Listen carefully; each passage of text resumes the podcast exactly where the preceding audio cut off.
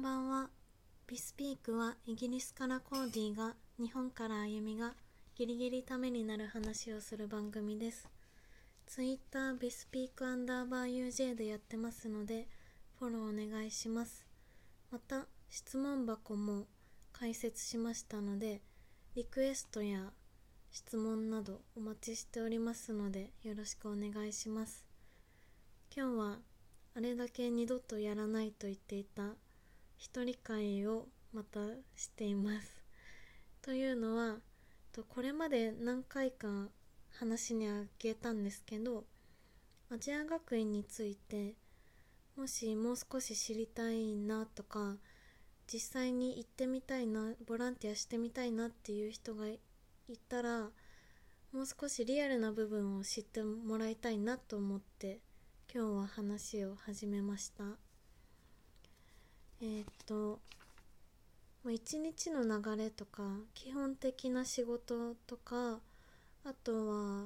やってみて良かったと思うこととマイナスに思ったこと。あとは英語力についてとか求められる能力についてお話ししようかなと思います。まず一日の流れなんですけど、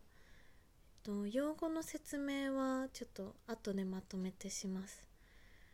えっと、まず日照時間によるんですけどだいたい6時半から7時ぐらいに起きて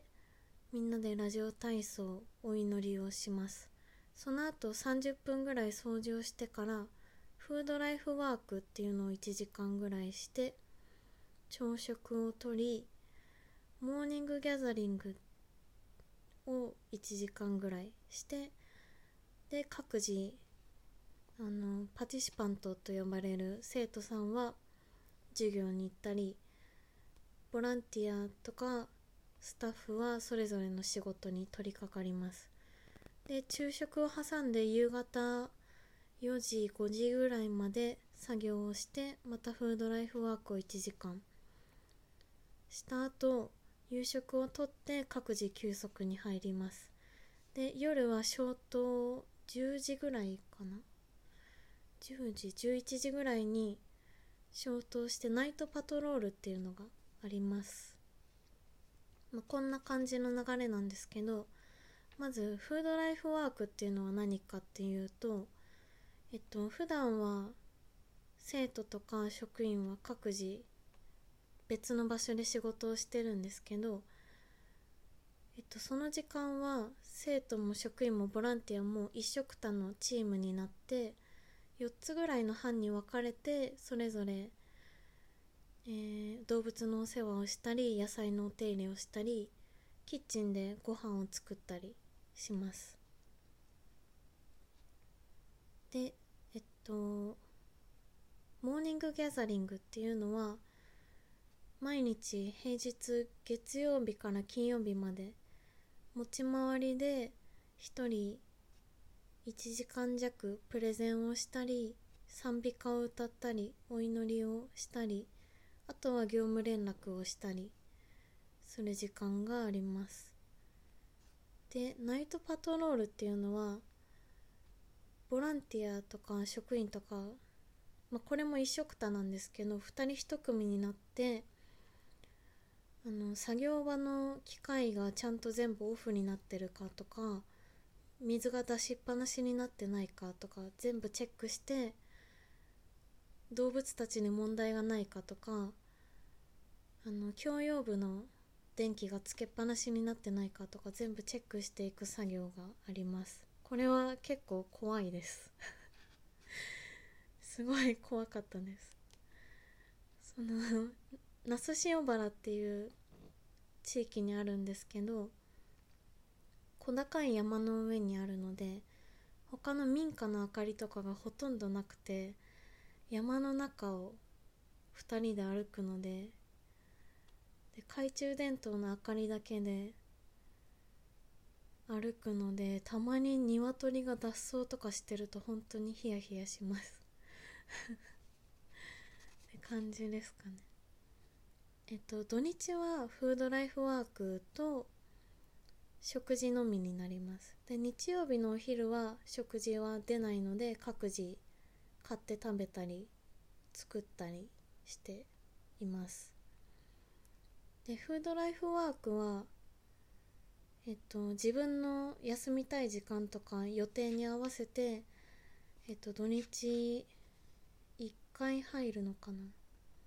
朝の動物のお世話とか、まあ、どれでもいいんですけど、まあ、空いてるところに自分の名札を入れて取り組む感じです。で基本的な仕事は畜産野菜栽培キッチンあと事務局になるんですけどえっと動物は豚とヤギと鶏がいてああと魚もいます。魚は餌をまくだけなんでそんなにお世話はいらないんですけど。あとはうんまあ野菜は本当に季節によって特に夏は結構大変ですね。季節の野菜をとりあえず何何十種類だろう。結構広いフィールドで育ててます。でキッチンはみんなのお昼ご飯を作るのが主な仕事なんですけどそれ以外の時間は収穫された野菜を仕分けしたりとかえっと土だらけの野菜をきれいに、うん、処理して収納したりとかあとは買い出しに行ったりですかね。まああとはもうキッチンの掃除掃除掃除って感じです。うん。あと何かあったかな。あとはお米をあの玄米をなんて言うんだ。白米にする作業とかもたまにします。あとなんだ。事務局はほんと多岐にわたるんですけど学生選考に携わったりアニュアルレポートとかマンスリーレターの出版物の作成だったりあと HTML とか CSS ができる人は Web デザインの方もやっています。これ以外にも本当に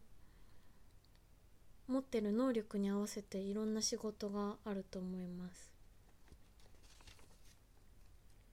で私が実際に6か ,6 ヶ月間ボランティアをしてみて良かった点とマイナスだった点についてお話しするんですけど、まあ、まず良かった点としてはまあ、まず私がボランティアをした目的っていうのがパティシパントのリアルな話を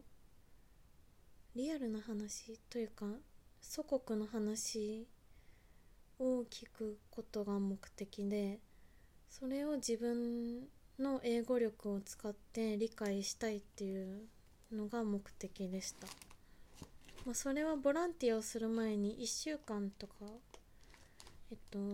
訪問したことがあってその時にもっと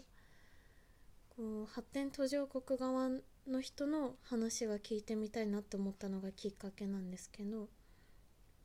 でまあ話を戻すと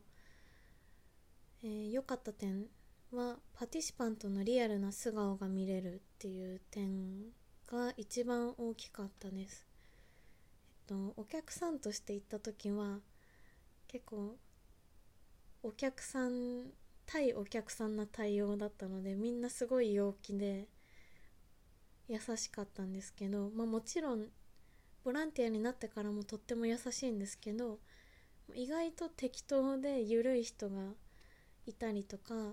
まあ、しっかり者の人も多いので結構なんか「あゆみそこちゃんとして」って怒られたりとかもうなんかいろんな人の個性が見えてくるのがとっても楽しかったです。で勉強にもなりました。人との関わり方とかもうすごく勉強になったし、まあ、それは国に関係なくなんか共同生活をする上でどうやって人に気遣いをするかとかなんかそういう学びがとても多かったんです。で仲良くなると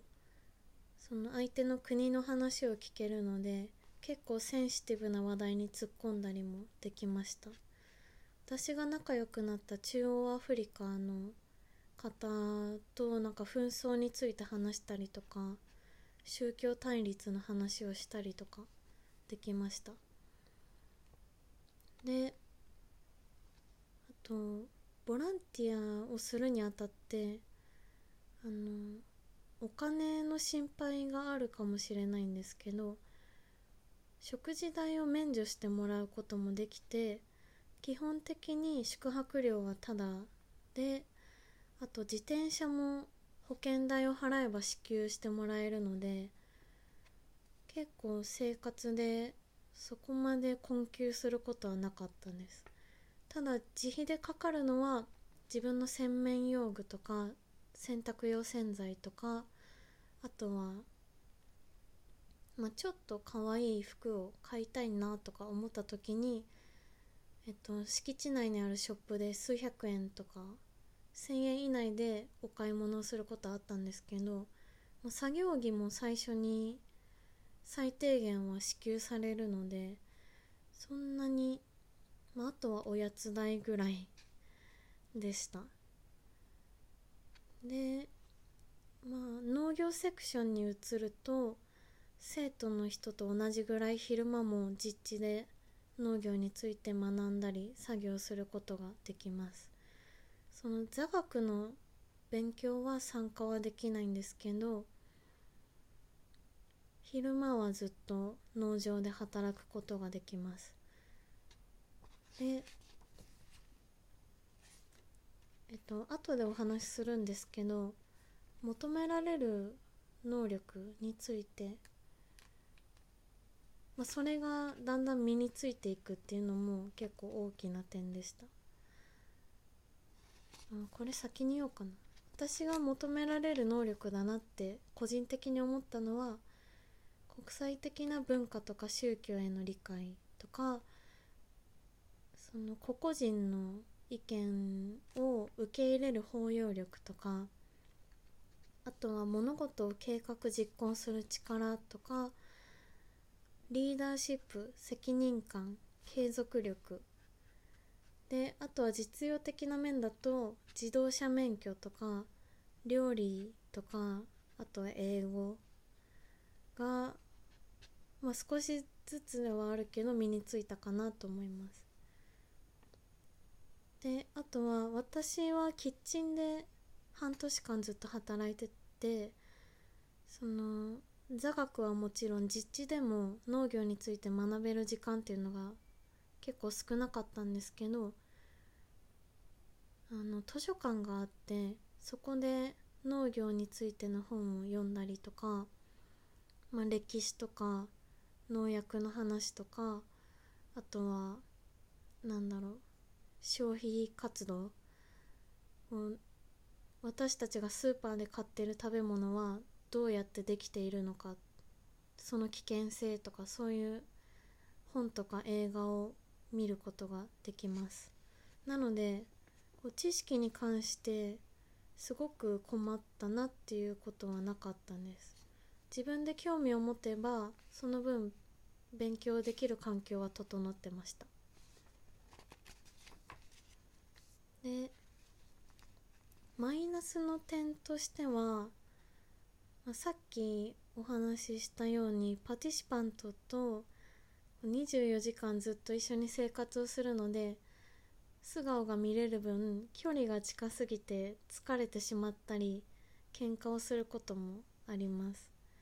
まあ、それは自然なことだと思うんですけどまあちょっとルーズな部分を怒られたりとかまあそういうことはありました。でもそれはまあいい思い出でもあるし勉強にもなるので、まあ、マイナスでもありプラスでもあるっていう感じですかね。まあ今も言ったんですけど時間とかルールにルーズだったりすると、まあ、なんかフードライフワークに遅れて作業全体が遅れてしまったりとかそこから雪崩のようにいろいろな作業が遅れてしまったりしてこうコミュニティ全体に影響を及ぼしてしまうことがあるのでそこは責任を持ってやらないといけないっていうプレッシャーは少しありました。で体調管理もしっかりしないといけなかったので私はちょっとストレスでお腹とか痛くなりがちだったのでちょっと辛い時はありました。で高知にある寒さも厳しいところなので風邪ひかないように気をつけたりしないといけなかったんですね、まあ、ご飯が美味しいので、まあ、そんなにこう体力がつかなかったりとかは、まあ、ないめったにないと思うんですけど、まあ、一応意識して体調は整えておかないといけなかったんです。あとはマイナスというか注意点として私が気づいたのはパティシパントの大多数は発展途上国から来ている人なのでまあ、それを見下したり国によってこの人はこの地域出身だからまあこういう人だろうって決めつける態度はバレバレなので、まあ、そういう人はだんだん距離を置かれてしまうので、まあ、それは無意識にやっている本人も辛いだろうし、まあ、コミュニティ全体がピリピリしてバランスが崩れてしまうっていうことも最悪ありえるのでうんなんか差別をしないようにしようって内省する心はと緊張感は常に持っておかないといけないなっていうのは思いました。あとはそのボランティアっていうのはまあ、そもそも求められる仕事をするものなのでえっとまあなんだ。求められなかったら意味がないっていうのは私は思っててなので必ずしも自分の希望のセクションには行けないっていうのはマイナス点としてはあります。えっと私は第3希望まで申込書に書けるんですけど全部違うのを書いて結局キッチンに行ったので本当にその時空いているポジションに回されるというか、まあ、お願いをされるって感じです。どうしてもなんか私はこうこうこういう目的があってどうしてもこのセクションで働きたいんですって言ったらきっと通してもらえるんですけどまあ私は自分のやりたいことを優先したいならお金を払ってワーキングビジターでいいなと思ったので、まあ、そこはその希望をあのアジア学院側の希望に沿う形で行きました。えっとワーキングビジターっていうのは2泊3日とかからえっと滞在できるんですけどえっと、オリエンテーションがあったり農業体験したり、まあ、みんなと一緒に生活をする体験ができるっていう感じのものプランになってます。でえっと、話を戻すと、えっと、私はそのキッチンに行ったんですけどキッチンはいわゆる縁の下の力持ちで、えっとまあ、事務局もそうだと思うんですけど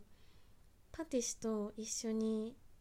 作業をする時間っていうのが他のセクションよりも少ないので、えっと、なかなか覚えてもらえなかったりすることが多かったんです。自分から働きかけていかないとなんかご飯作ってくれてる子ぐらいの認識でこうそこまで距離を縮められなかったりしたのが最初の1ヶ月間とか結構あったのでそのセクションによっては私みたいにパティスとコミュニケーション取りたいとかいろんなスタッフと仲良くしたいとかなんかそういう人はこう思うように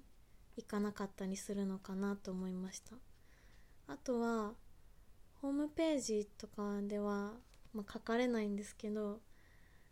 まあ、動物と接することも多いし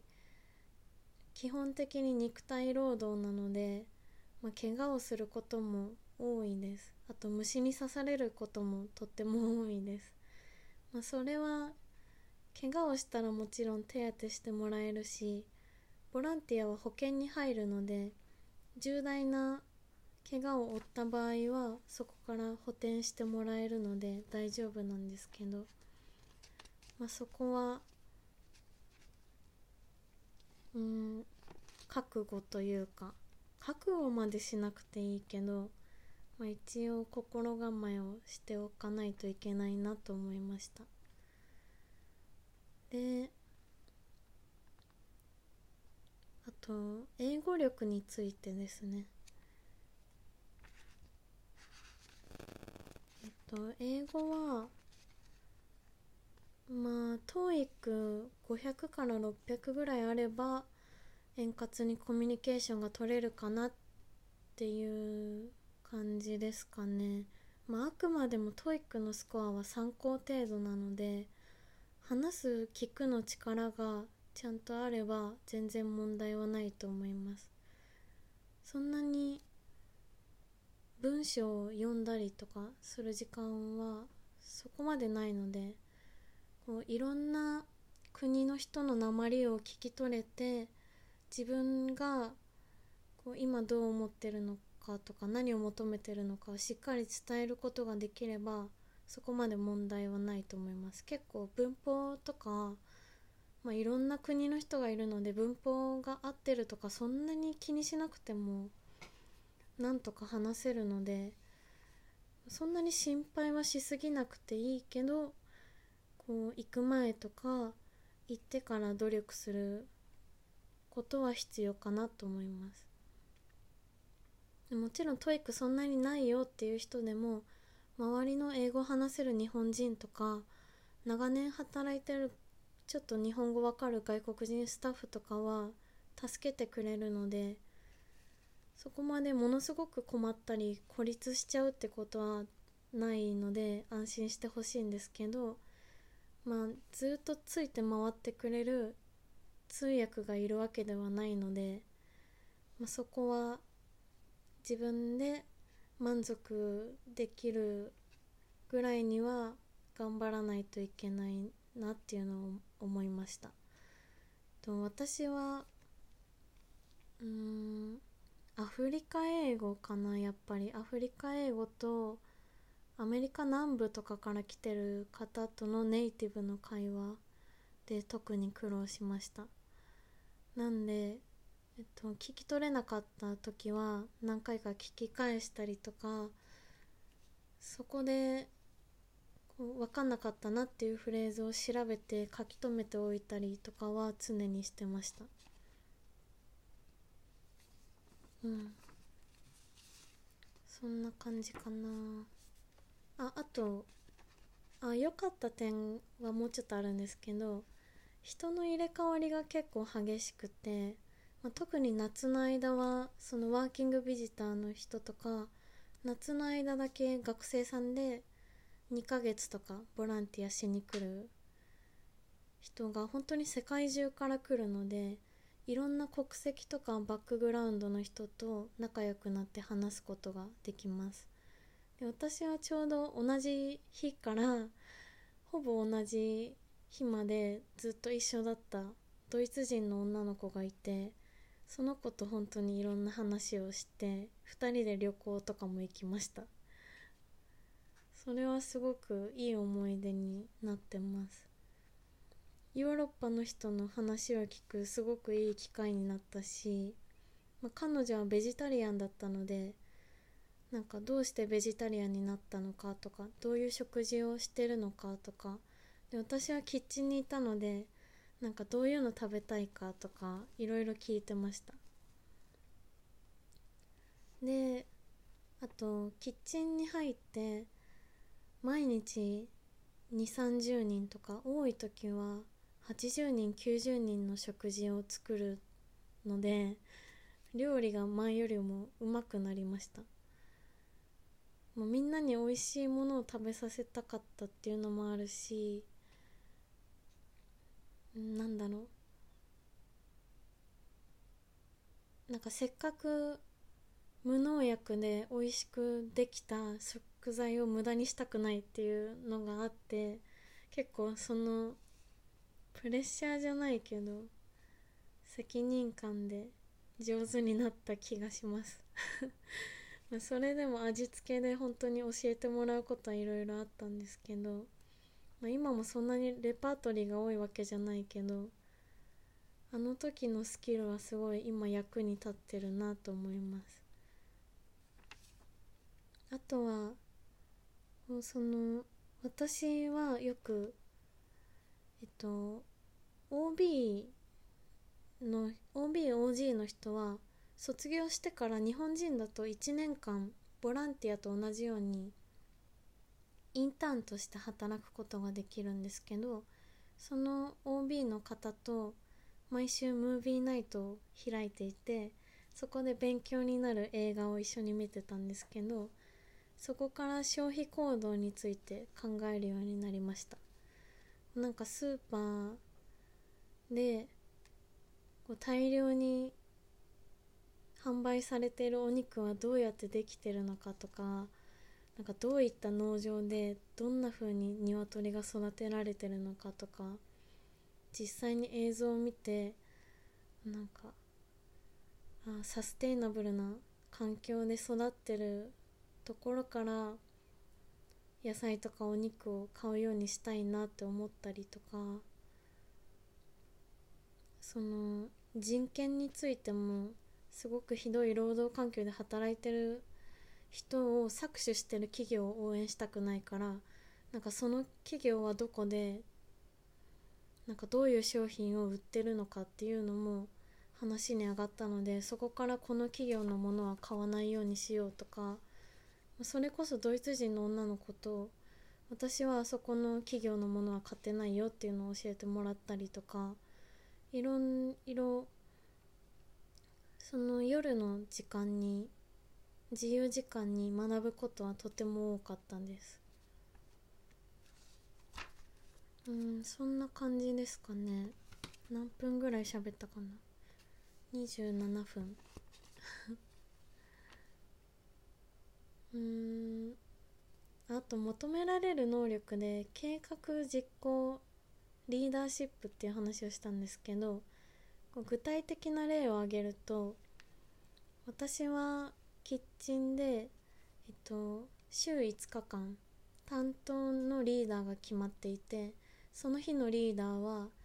えっと、じゃああなたはメインの料理を手伝ってくださいとかあなたはお米を炊いてテーブルセッティングをしてくださいっていうのを割り振って、えっと、それぞれの作業がきちんと遂行されてるか見ながら自分も作業をしなきゃいけないっていうのがあったしその献立をどうするかっていうのを前日までに決めておかなくちゃいけなかったので、えっと、今どういう野菜が取れててお肉はどれだけあるのかとかをちゃんとチェックしてじゃあこういう献立が作れるねっていうのを考えて動く動かなくちゃいけなかったのでまあそれで計画する力とか、えっと、リーダーシップは身についたかなと思います。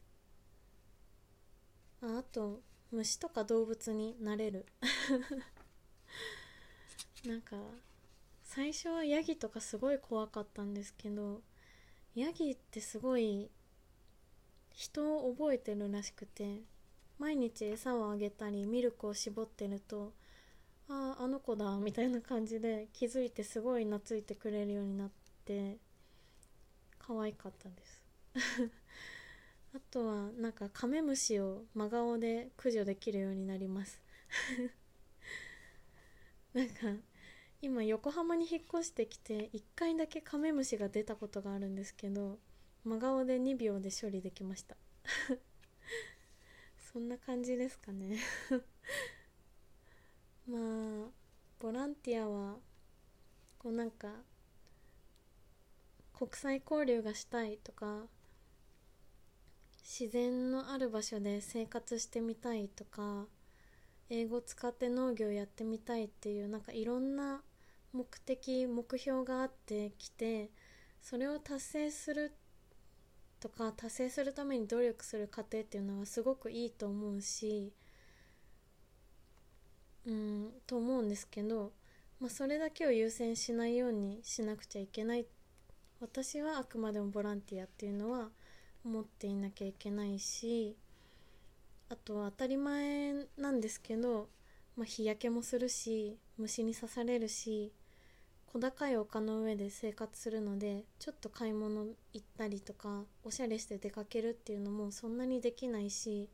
まあ、化粧なんてもちろん誰も見てないし そんなしてもきっと作業してる間にぐちゃぐちゃになっちゃうのでなんかそんな都会的な暮らしの方が肌に合ってる人はワーキングビジターで来るだけでもすごく助けになるんですね。あのアジア学院を広めてくれるっていうだけでもすごく大きな助けになるしもちろんお金も2500円とか5000円とか払って、まあ、食事代も提供していただけるとかちょっとした寄付にもなったりするのででまあ何かお土産屋さんで買って帰ってもらえたらもうそれだけですごく大きなヘルプになるので。まあ、なんかそれぞれもうボランティア以外にも、えっと、アジア学院を支援する制度とか方法っていうのはいろいろあるので、まあ、まずはボランティアを長期でしてみたいっていう人もワーキングビジターで体験して考えてもらうのがいいかなと思います。でまあお手軽なプランとしては1泊2日5000円で3食ついて農業体験とかオリエンテーションとかパティスとの交流があったりで一番短いのは土曜日のみランチ付きで2500円っていうプランもあります。あとはうーんとホームページに Amazon に飛べるリンクがあってそこから飛んで買い物をすると何パーセントアジア学院に還元されたりとか。あとお土産の物販とかしてたかな。ネットで取り寄せられるか分かんないんですけどまあ現地に行ってもらえれば事務局の方にお土産ショップがあるのでそこでアジア学院で採れた卵とかそれで作ったクッキーとかすごく美味しいのでそれを買ってもらうだけでもとっても助けになります。こんな感じですかね、まあ、まずはこれで興味を持ってもらえたら是非ホームページすごく綺麗にまとめられてるので見に行ってみてください。でもし興味があればで時間とお金があれば一回行ってみてほしいです。すごく素敵なところでスタッフの方もみんな優しくて誰でもウェルカムなのでいつでも、ま、待ってますっていうか待ってくれてると思います、まあ、パティシがいる夏期間もすごく楽しいと思うしご飯もいろんな野菜が収穫されてて美味しいけど冬に来てくれるのもすっごくすっごく助けになります。冬はパティシがいなくて作業がとっても大変なのでこう汚れた卵を拭いてくれるだけでもすごくありがたいと思います。それはそれでボランティアの人と交流できたりスタッフの人からいろんなお話聞けたりしてとても楽しいので、まあ、ぜひ暖炉を囲みに来てくださいこんな感じですありがとうございました。バイ。